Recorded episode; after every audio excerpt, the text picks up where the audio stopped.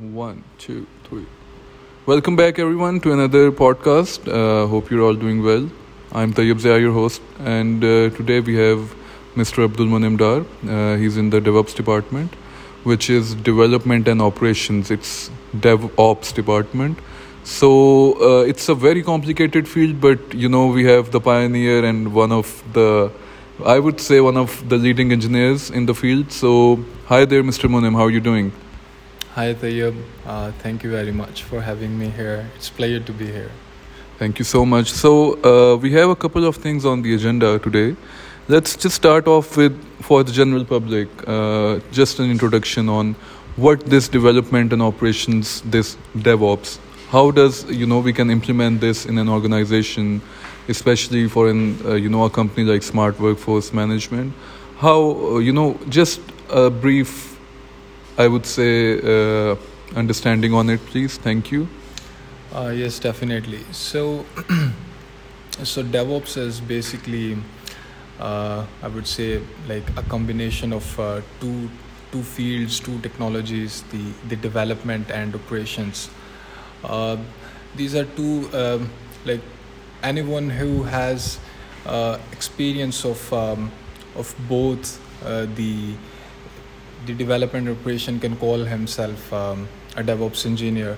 Because before this term arrived, there was um, uh, th- there was a time like um, when and when the this uh, the software houses are like they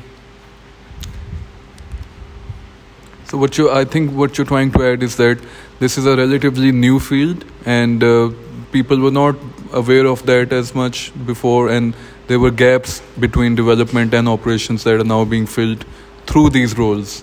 Exactly, exactly. There was there was a split between between these two uh, fields and uh, these two teams. You know, operations teams have different goals, while the development team has different goals. You know, the goal of a development team is like uh, the they have like they they uh, they create new features and their uh, their try is to to implement or to to send those features into production while the while if we talk about the operations team's goal uh, their goal is to to make uh, to make the production stable. So i mean we can see here like both of them have different goals. And if there are new features uh, go into production so there are chances that uh, it won't be stable you know so so then the the the devops uh, the devops terminology uh, came into um, into into this um, yeah this whole combination i would say. And uh, uh, uh, mr munaim i would like to add one thing that i was just you know casually as we all you know browse through YouTube, and uh, I was just looking at an old speech of uh, Steve Jobs, and it I think I did share this with you, yeah, uh, recently. Oh, yeah, yeah, so it, it, was yeah something related to DevOps. Uh, yeah, I did mention I might not have, but for the audience, I would like to add that it was a video back from 1997 uh, when Steve he shifted uh, to Pixar. He started you know was it Pixar or uh, no? I think it was Next Computers. So yeah, so yeah, uh, so it was a totally new company that he started, and in a keynote speech for that company, he was mentioning how you know development and operations they should be aligned, and you know they should the gap should be minimized between these two. And then I went to the comment section, and a lot of people it was filled with DevOps and you know uh, DevOps how it how effective it is how it's growing and you know apple computers how they're currently using devops team as one of their leading teams in the software department so I'm just saying that you know a man with a genius like Steve Jobs he he had this idea back in 1990s which is now being relatively new. And just you know point I'm trying to make is that still a lot of people they don't understand what DevOps is. A lot of uh, just a question for you. How much if let's say there's a 100% of the companies operating how much do you think are using DevOps in their operations well, um, I would say like uh, in in the, in the coming years and, and since last five years, people now have uh, really adopting this. And uh, I would I would like to give you an example of. Um, uh, uh, we will we will come to the example, but just a slight estimate. If let's say there's like hundred companies working, how much do you think are the ones who are actually implementing DevOps in their teams, and how much are there who don't even know about it or don't? Uh, I think now uh, around 50 to 60, I would say, but not exactly. I mean, uh, there's going to be a, great debate. It, there, it, there can be a great debate on it. Like, uh, you know, some companies says that they are implementing DevOps, but not not the right way. Those like who just um, using the tools of DevOps. Sometimes they say like we have implemented the DevOps, but I would say like uh, I mean it's it's hard to say that how much, how exact, but around I would say like now 40 to 50 percent people uh, software houses are adopting the DevOps and and also in the coming years it would increase. Yeah, of course it will. Uh, you're totally right about that. So it's just, uh, you know, everyone, uh, we can sense this, you know, that even in 2022, almost half of the companies they're still not implementing this, uh, this, you know, great practice in in their operations and development team. So uh, the point of this this podcast is not just to uh, let the audience know about the new features of smart workforce and how we are operating as a company, but also to educate uh, the audience and the customer base on the new development practices. And uh, we'll uh, just keep growing with all your help.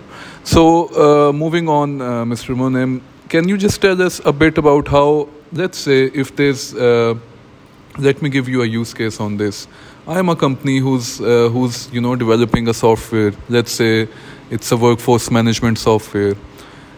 I i am you know i've hired uh, tons of engineers but i don't have a devops team. Let's say there's company a and company b company a the one that i just mentioned and then there's company b who has a full-fledged devops department as well as the development team uh, software developers dedicated on the projects.